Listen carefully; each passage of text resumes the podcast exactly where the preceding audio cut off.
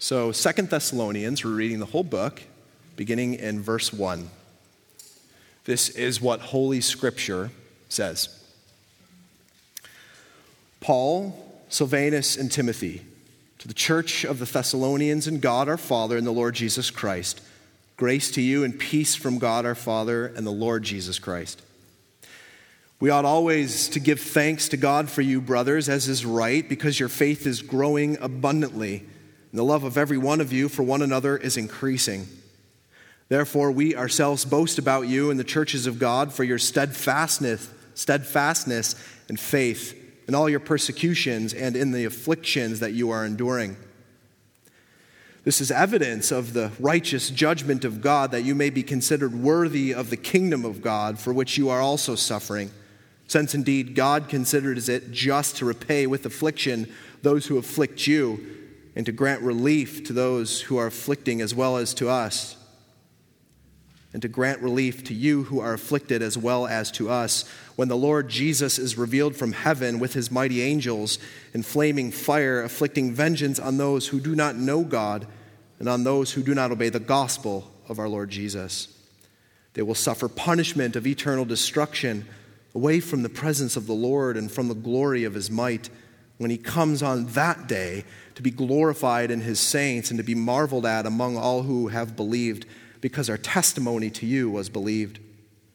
To this end, we always pray for you that our God may make you worthy of his calling and may fulfill every resolve for good and every work of faith by his power, so that the name of the Lord Jesus may be glorified in you and you in him according to the grace of our God and the Lord Jesus Christ. Now, concerning the coming of our Lord Jesus Christ and our being gathered together to him, we ask you, brothers, not to be quickly shaken in mind or alarmed either by a spirit or a spoken word or a letter seeming to be from us to the effect that the day of the Lord has come. Let no one deceive you in any way, for that day will not come unless the rebellion comes first. And the man of lawlessness is revealed, the son of destruction, who opposes and exalts himself against every so called God or object of worship, so that he takes his seat in the temple of God, proclaiming himself to be God. Do you not remember that when I was still with you, I told you these things? And you know what is restraining him now so that he may be revealed in his time. For the mystery of lawlessness is already at work. Only he who now restrains it will do so until he is out of the way. And then the lawless one will be revealed, whom the Lord Jesus will kill with the breath of his mouth and bring to nothing by the appearance of his coming. The coming of the lawless one is by the activity of Satan with all power and false signs and wonders, and with all wicked deception for those who are perishing because they refuse to love the truth and so be saved. Therefore, God sends them a strong delusion so that they may believe what is false, in order that all may be condemned who did not believe the truth but had pleasure in unrighteousness. But we ought always to give thanks to God for you, brothers beloved by the Lord, because God chose you as the firstfruits to be saved through sanctification by the Spirit and belief in the truth. To this he called you through our gospel so that you may obtain the glory of our Lord Jesus Christ. So then, brothers, stand firm and hold the traditions that you were taught by us, either by our spoken word or by our letter. Now may our Lord Jesus Christ himself and God our Father, who loved us and gave us eternal comfort and good hope through grace, comfort your hearts and establish them in every good work and word. Finally, brothers, pray for us that the word of the Lord may speed ahead and be honored, as happened among you, and that we may be delivered from wicked and evil men. For not all have faith, but the Lord is faithful. He will establish you and guard you against the evil one. And we have confidence in the Lord about you that you are doing and will do the things that we command. May the Lord direct your hearts to love, to the love of God, and to the steadfastness of Christ. Now we command you, brothers, in the name of our Lord Jesus Christ, that you keep away from any brother who is walking in idleness and not in accord with the tradition that you receive from us. For you yourselves know how you ought to imitate us, because we were not idle when we were with you nor did we eat anyone's bread without paying for, you, paying for it. but with toil and labor we worked night and day that we might not be a burden to any of you. It was not because we do not have that right, but to give you in ourselves an example to imitate. For even when we were with you, we would give you this command If anyone is not willing to work, let him not eat. For we hear that some among you walk in idleness, not busy at work, but busybodies. Now, such persons we command and encourage in the Lord Jesus Christ to do their work quietly and to earn their own living. As for you, brothers, do not grow weary in doing good. If anyone does not obey what we say in this letter, take note of that person and have nothing to do with him, that he may be ashamed. Do not regard him as an enemy, but warn him as a brother. Now may the Lord of peace May not, now may the Lord of peace himself give you peace at all times in every way. The Lord be with you all. I, Paul, write this greeting with my own hand. This is a sign of genuineness in every letter of mine. It is the way I write. Grace of our Lord Jesus Christ be with you all. This is the word of the Lord. Thanks be to God. I want to invite you all to uh, take your Bible again and open to Second Thessalonians. As you're doing that, let me also encourage you to um, keep a bookmark on Second Thessalonians and also find Acts chapter 17, because we are going to spend uh, a few minutes there in Acts chapter 17 this morning. As you do that, let me pray. Father, we are so thankful for this time to hear from you and Lord, we ask that you would meet with us and that you would speak. Lord, all that we do here today, it's all in vain if you are not with us. So come be with your people, O Lord, as we seek your face. And come and remind us of this wonderful truth that, Lord, you have set your love on us, and because of that, we belong to you. In Jesus' name we pray. Amen. Knowing the end of something changes your experiences in the present. Let me, let me give you a personal example of that. A lot of you have been asking me how I, how I feel about stepping into Senior Pastor Paul's role while he's away on sabbatical. trying to keep it together here. uh, but I gotta say, I actually feel very excited. I, I feel motivated, I feel energized. We have a great plan moving forward into the summer, and I'm eager to serve and to preach the word.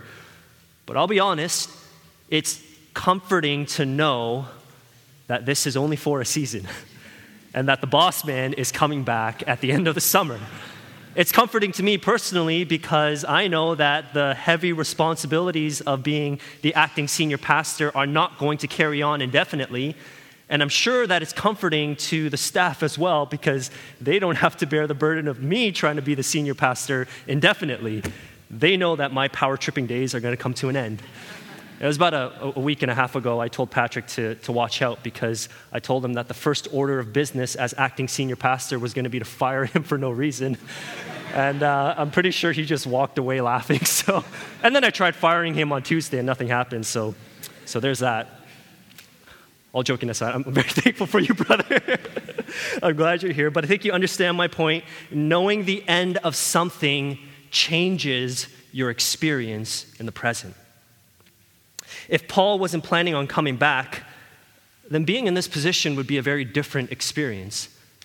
Got to be honest, I'd be a lot more nervous, I'd be a lot more afraid, I'd be a lot more anxious. But should everything go according to plan, I know how this summer is going to end.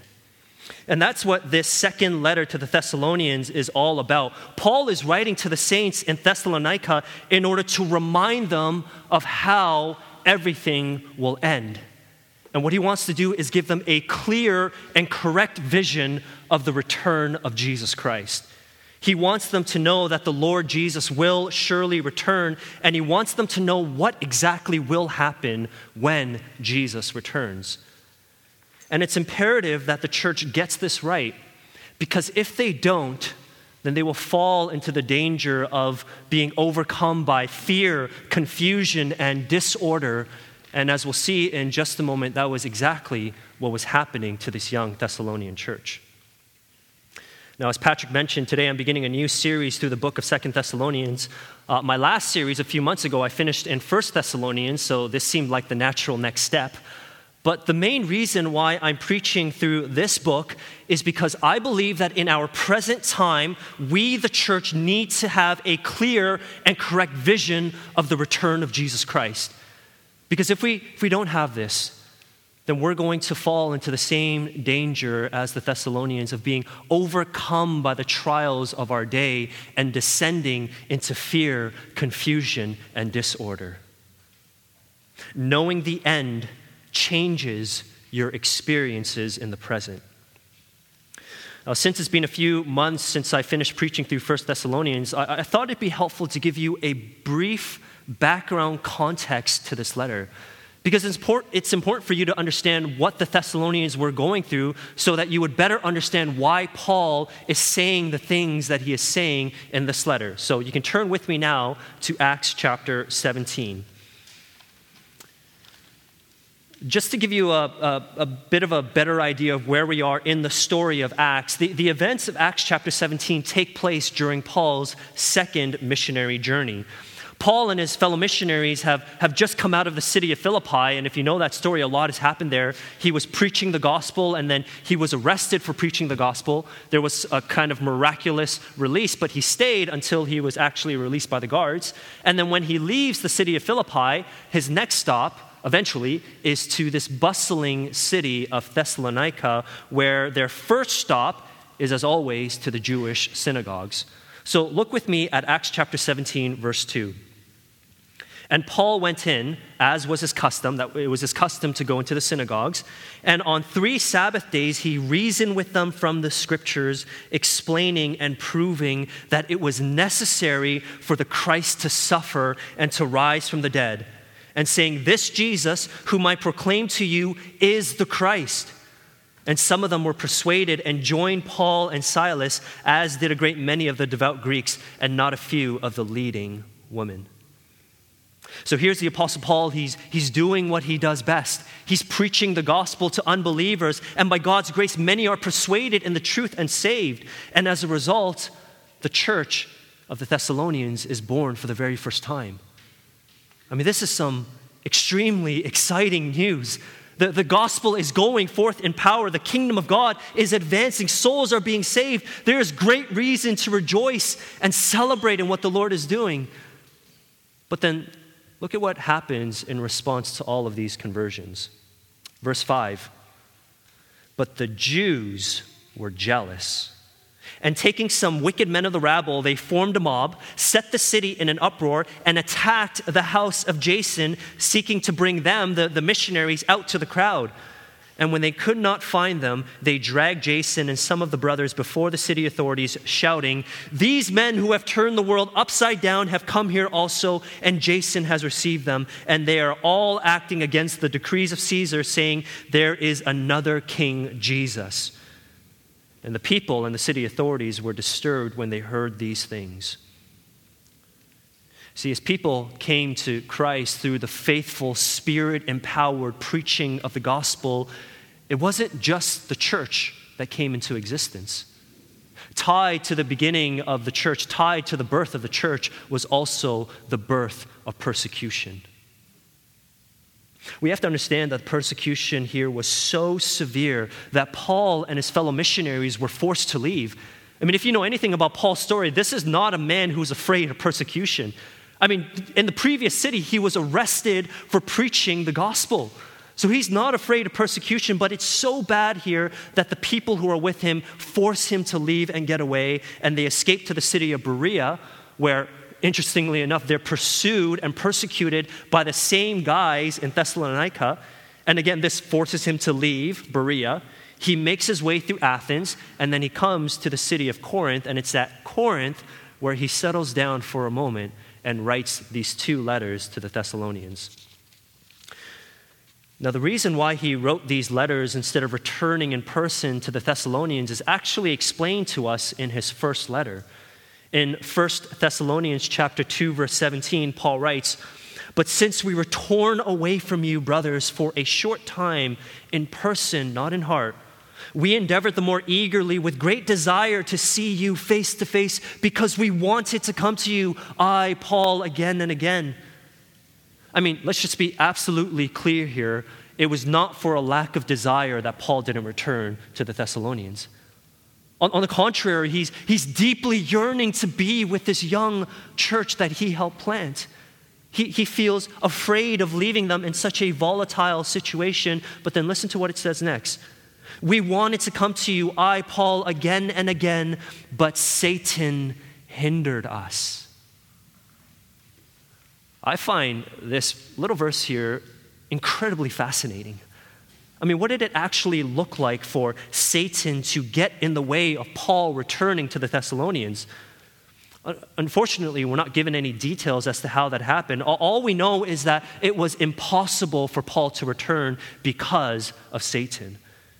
And so, out of a deep love, care, and concern for this church, he wrote these letters in order to encourage them and exhort them from afar. So, he wrote his first letter, 1 Thessalonians, primarily to encourage the saints to endure amidst affliction. But then, shortly after the delivery of this letter, he receives a report about how the Thessalonians were doing, and unfortunately, he learns that things really aren't going that well. If anything, that you could, you could say that the situation got worse than before. And so, in response to this, he wrote this second letter that we'll begin looking at today. Now, before we dive into the specific details of this text, I actually want to take some time right, right, right here at the start to, to give you a general overview of this entire letter. Because I don't want you to miss the, the forest for the trees. I, I want you to see the big picture and understand the main idea, and I want you to see where we're headed in the coming weeks and months, because that is going to frame our study through this entire letter. So let, let, me do that, give you a general overview, and then with the time that we have left, I'm just going to jump in to the first two verses of chapter one. I'm, I'm going all Martyn Lloyd-Jones here, and you know, old school Pastor Paul when he was just preaching through, two, through uh, two verses uh, in an entire sermon. So that's what we're going to do here. We're going to do a general overview and then get right into the first two verses. Now, if I could summarize what Second Thessalonians is all about, I would say that it is about living in light of the Lord's return. Living in light of the Lord's return. That's what this series is titled. I'm sure that you noticed this as Patrick was reading through the, the letter of Second Thessalonians that the, the theme of the return of Christ is saturated in this entire letter. And again, that's because having a clear and correct vision of the return of Jesus is the antidote to all the church's problems. Knowing the end changes the experiences in the present. Uh, when it comes to what was actually going on in this particular church, we learned that there were three main issues. So here's number one persecution was ongoing and unrelenting. Come back with me now to Second Thessalonians. Second Thessalonians chapter 1 verse 4. You can follow along with me. Paul says, Therefore, we ourselves boast about you in the churches of God that for you, for your steadfastness and faith in all your persecutions and in the afflictions that you are enduring. You are enduring. In verse 5, this is the evidence of the righteous judgment of God, that you may be considered worthy of the kingdom of God, for which you are also suffering. Do you notice how he's talking about their sufferings? Affliction, persecution, suffering. He, he doesn't talk about these things in the past tense or the future tense as if it's something that they only experience in the past or it's something that they're only going to experience in the future. He writes about them in the present tense, as in they are currently experiencing these hardships right now as Paul is putting pen to paper and writing these words. They are afflicted Christians who are right in the middle of the fiery furnace of persecution for believing in the Lord Jesus Christ. That's the first main issue. Secondly, the church was confused about the timing of the Lord's return. If you look at 2 Thessalonians chapter 2 verse 1 now, Paul carries on and he says, "Now concerning the coming of our Lord Jesus Christ and our being gathered together to him, we ask you, brothers, not to be quickly shaken in mind or alarmed, either by a spirit or a spoken word or a letter seeming to be from us, to the effect that the day of the Lord has come. Let no one deceive you in any way. Apparently, it sounds like some kind of fake news has entered into the church, and someone was going around spreading this, this, this rumor that Jesus Christ has already returned, and the Thessalonian church missed it. And it's interesting because when you consider the fact that Paul actually addressed this issue to some degree, the church was still confused and therefore troubled in their faith. And then to top it all off, here's the third big issue idleness was a real growing concern in the life of the church. Turn with me to chapter 3, verse 11. Paul says, For we hear that some among you walk in idleness. Some among you, people in the church, are walking in idleness, not busy at work, but busy bodies. I mean, Paul is so concerned about this issue of idleness that he almost spends one third of this entire letter addressing that one specific issue. So, there are the three main issues plaguing the church persecution, confusion, and idleness. And in light of all of this, within the overarching theme of living in light of the Lord's return, Paul has three specific goals in this letter that directly correspond to these three main issues. Number one, he wants to comfort the believers in the midst of their ongoing persecution. That's what chapter one is all about. We're going to hear lots about judgment, and we're going to, we're going to talk about the doctrine of hell when we get to the, late, the latter part of chapter one. But listen, he is writing these words to be a comfort to those who are undergoing persecution. That's chapter one. Secondly, he wants to comfort them in their confusion about the return of Christ. That's chapter two. And then thirdly, he wants to challenge them to avoid idleness and live a life of diligence. That's chapter three. So, this is how Paul encourages and exhorts them to live in light of the Lord's return. That, that's the main breakdown of this entire letter. But I also want you to see one other important detail about the overall structure of this book. If you look carefully, you'll see that each chapter actually ends with a kind of prayer. So look with me at the end of chapter 1, verse 11. Paul says, To this end, we always pray for you. And what's the prayer? that our God may make you worthy of his calling and may fulfill every resolve for good and every work of faith by his power. And then if you go to the end of chapter 2, verse 16, now may our Lord Jesus Christ himself and God our Father, who loved us and gave us eternal comfort and good hope through grace, comfort your hearts and establish them in every good work and word. And then lastly, at the end of chapter 3, verse 16, now may the Lord of peace himself give you peace at all times in every way. The Lord be with you all. And I think there's something wonderful and beautiful about the structure of this book. Prayer is woven into the fabric of this entire letter. As Paul seeks to comfort the saints in their persecution, he prays. As Paul seeks to correct them in their confusion, he prays. As Paul seeks to challenge them in their idleness, he prays. I mean, we'll look at these prayers in greater detail when we get to that specific text, but at this point, maybe it's enough to just say that Paul, in seeking to build up this church, is utterly dependent on God to do what only God can do. It reminds me of Psalm 127, where the psalmist says, Unless the Lord builds the house, those who build it labor in vain. Just seeing how this letter is structured alone should remind all of us and inspire us to immerse ourselves in prayer as we're seeking to build one another up in the faith.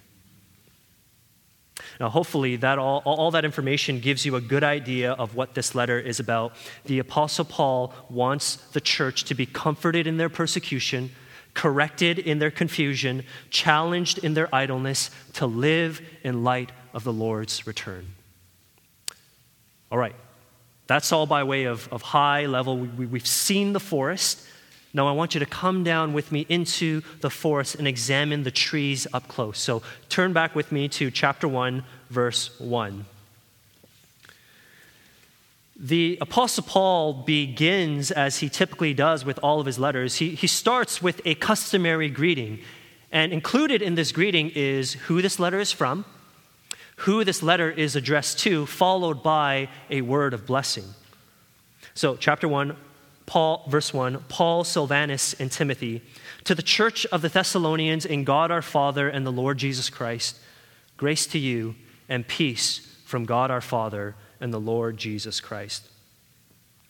When we read the opening words of the epistles, I think oftentimes we can almost too easily and too quickly skim past the first two verses and get into the meat of the letter. Right? How many of you have done that in your own Bible reading? like I know I have.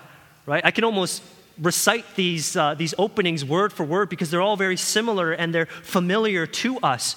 But I think that is a big mistake. Because to blow past this too quickly is to miss some of the rich theology and the great encouragement that is found in these short and familiar verses. I mean, it is very true what it says in 2 Timothy 3:16, all scripture is breathed out by God, including the greetings of the epistles. And I want you to see here that this is more than just the simple hello. There is profound meaning in these words. So here's point number one know where you belong. Let me ask you a question. With all the chaos occurring around us in this world, do you ever feel a little bit lost? Do you ever feel a little bit unsettled and uncertain of where you belong in this world? Doesn't really feel like we, we fit in. As our city and our country become more and more secularized, it feels more and more like we are being uprooted and displaced. The Christian values that once shaped our society are the same values that are being attacked by the people around us. And as this continues to happen, the world is going to look stranger and we are going to feel more out of place. So, in such a strange new world, where do we belong? Where does Grace Fellowship Church belong? Well, look with me at verse 1. What's the one thing Paul says about the Thessalonian church? He says, To the church of the Thessalonians, in God our Father and the Lord Jesus Christ. Okay, out, of all the things that Paul could have said here, he chose to identify this church as being in God the Father and the Lord Jesus Christ. You see, what Paul is doing here is he's making a critically important statement about where the church is positioned in the world. And, and he's not talking about where the church is physically. We, we, we know that they're in the city of Philippi. That, that's obvious. That's where the saints are. That's where they gather together as the body of believers. But what Paul is talking about is where the church is positioned spiritually. What Jesus prayed for in John chapter 17 in his famous high priestly prayer is so true of this church. They were in the world, but they were not of the world. This is a church that belongs to God. This is a church that is joined together with God. This is a church that is united to God you can say that this is the essence of what a true church is it is an assembly of believers united to God and Christ. Before Paul gets into anything else in this letter, this is what he wanted the church to remember first where they belonged. And if we, as Grace Fellowship Church, are going to truly live well in light of the Lord's return, then this is what we need to realize first and foremost. Church, you belong to God. You are united to God. Before we're a church in, in Rexdale or in Toronto or in Canada, we are a church in God. Before we're a church associated with Nine Marks, TGC, FEB, or, or any other evangelical movement in this world, we are a church primarily associated with God. As far as I'm concerned, all of these other associations, partnerships, and connections can fall apart and fail, and the church will be okay as long as we are connected to God. Though our sins once separated us from the life giving presence of the Lord, our life is now hidden with Christ in God. Colossians 3 3. What does it actually mean to be in God? And in Christ. Well, we don't have to guess because Paul has given us important details to the question right here in this short verse. The first thing that, that, that it means is you belong in the Father's loving care. Look at what Paul says about who God is He is God our Father. God our Father. Our relationship with God isn't abstract or professional it is intimately personal. To be in God our Father means that we are actually a part of His divine family. The theologian J.I. Packer said this about the heart of Christianity in his most famous book, Knowing God. Listen to what he says.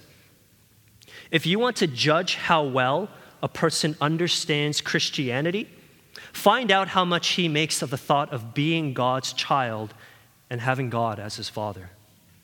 If this is not the thought that prompts and controls his worship and prayer and his whole outlook on life, it means he does not understand Christianity very well at all. Our adoption into God's family is central to our faith. He didn't just pay the ultimate price to keep us out of the eternal prison of hell no, no, he went so far as to sign the adoption papers and bring us into his family so that we could truly be called children of the living God and he could truly be called our Father. Somewhere in heaven, there are adoption papers with your name written on it. And that is a source of great encouragement to you, brothers and sisters. Now, there are many things that we can say about what it means to have God as our Father, but let me just give you one truth to hold on to at this point. It means, probably more than anything else, it means that you are so deeply loved and cared for. And some of you really need to hear that right now regardless of your circumstances, regardless of your experiences, regardless of what you're going through right now, you are so deeply loved and cared for by your perfect Father in heaven. Jesus said in Matthew chapter 6 verse 31, "Therefore do not be anxious, saying, what shall we eat? Or what shall we drink? Or what shall we wear?" For the Gentiles seek after these things, and your heavenly Father knows that you need them all. Again, in chapter 10, verse 29, are not two sparrows sold for a penny, and not one of them will fall to the ground apart from your Father?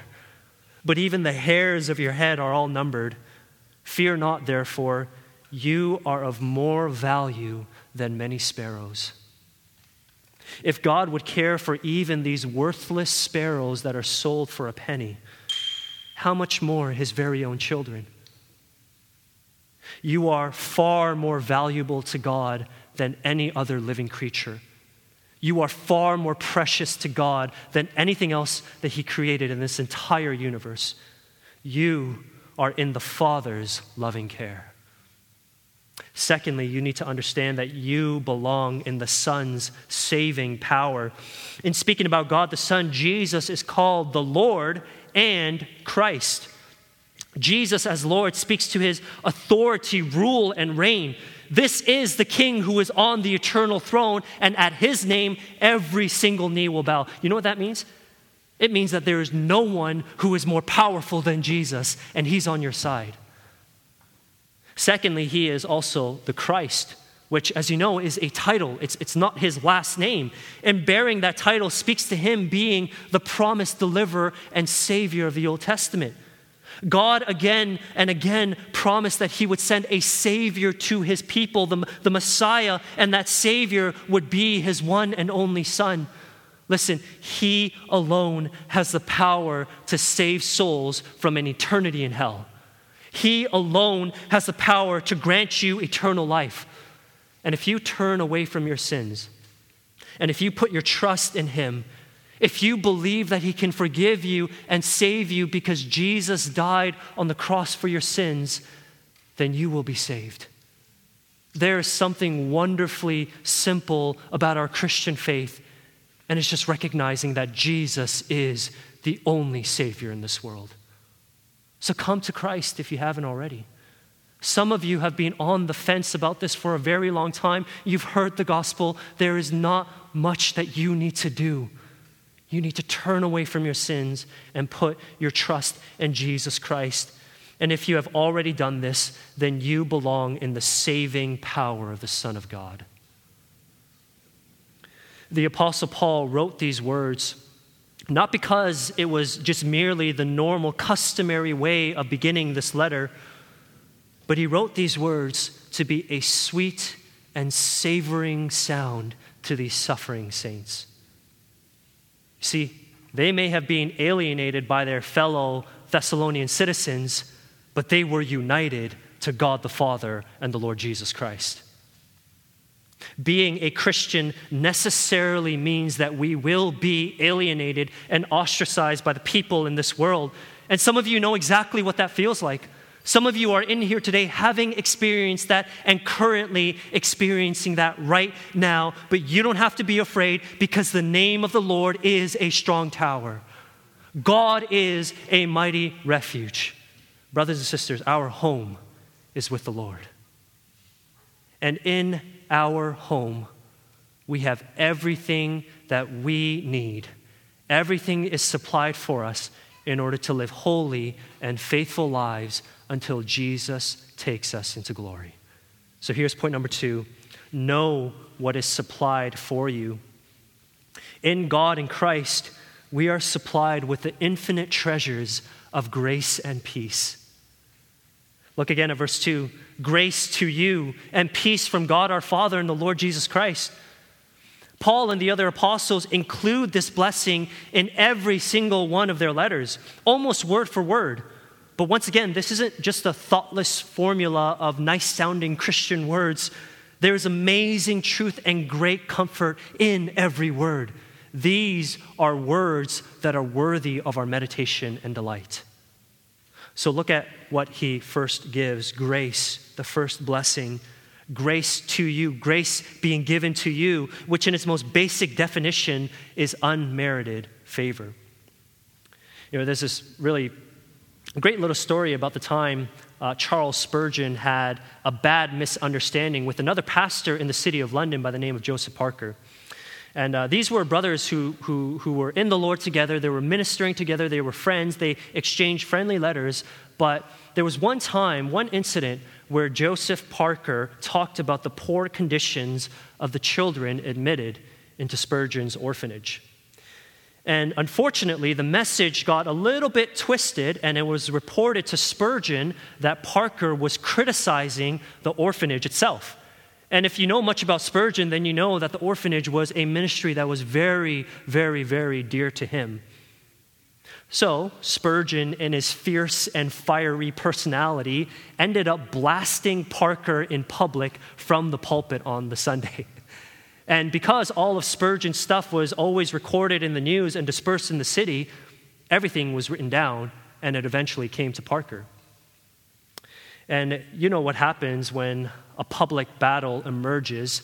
People at this time didn't have Facebook, Twitter, or whatever. They would look online to see what's going on. But, but they're all there. They, they want to see a good fight between these two prominent figures. So the following Sunday, a ton of people gathered at Parker's church looking for this good fight. They were, they were just eager to see what Parker is going to say, what, he, what he's going to say to blast the Prince of Preachers.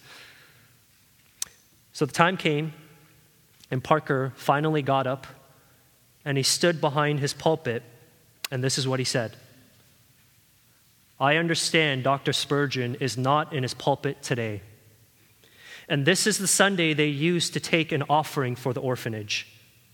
I suggest we take up that offering for him in our church, for he's doing a great work. And the people were floored. And it was reported that the people gave so much money that the deacons had to empty the plates three times during the offering time. And then all the, the generous givings were collected together and it was given to Spurgeon. Later that week, Parker was in his study working on, presumably, his, uh, his sermon for the following Sunday, and there was a knock on the door. Guess who it was? It was Spurgeon. And what Spurgeon did is he embraced his brother and he said, You know, Parker, you have practiced grace on me. You have given me not what I deserved, you have given me what I needed. And I think that is a wonderful, wonderful picture of grace. Parker could have retaliated, he could have given his rebuttal, he could have defended himself and told um, the, the people that no, this is not how the story went. But instead of doing that, he generously gave to the man who blasted him in public. That was grace. That was an action that was undeserved.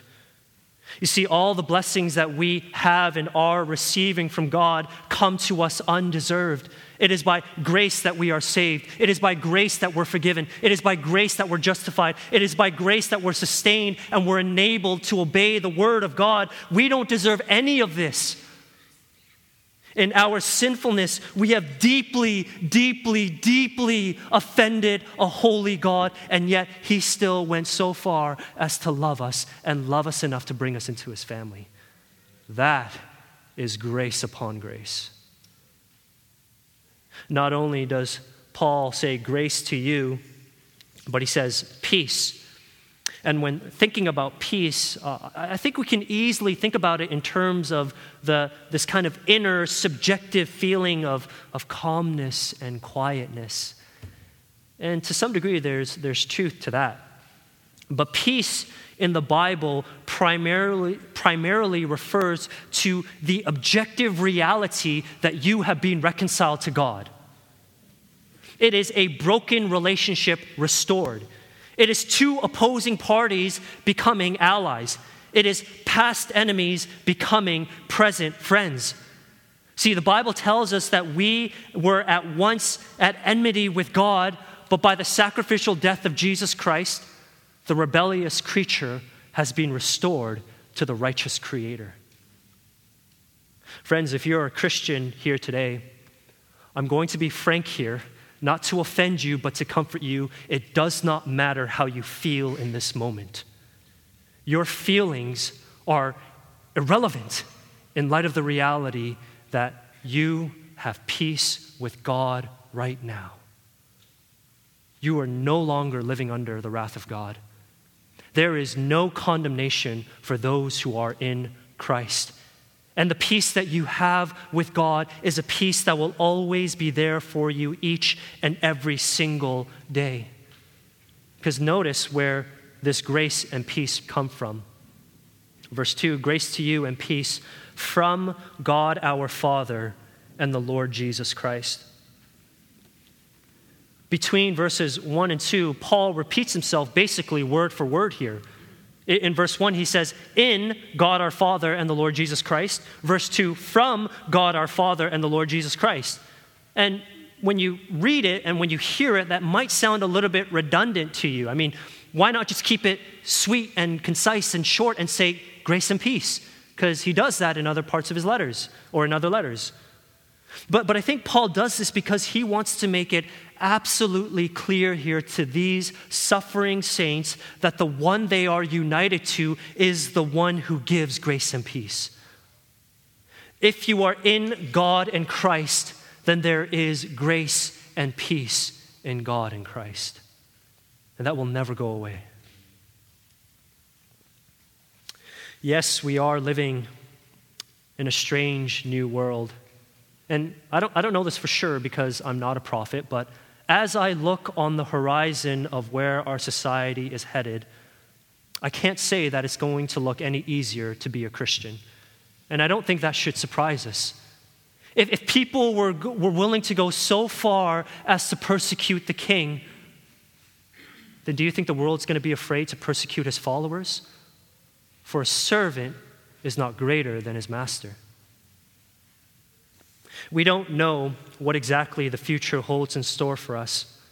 But, friends, this we do know that Jesus Christ will return one day in power and in glory, and he is going to set everything right. And that is a day that we need to keep our eyes fixed on. But we also need to know that until Jesus returns, there is grace sufficient for every weakness and every failure. And there is a peace that transcends all of our anxieties and all of our troubles because we belong to God. And because we belong to God, because of His great love, we are not overcome. Friends, I want to invite you to take your song sheet and let's stand and sing about that great, confident truth that we will never be overcome because of the great love of our God.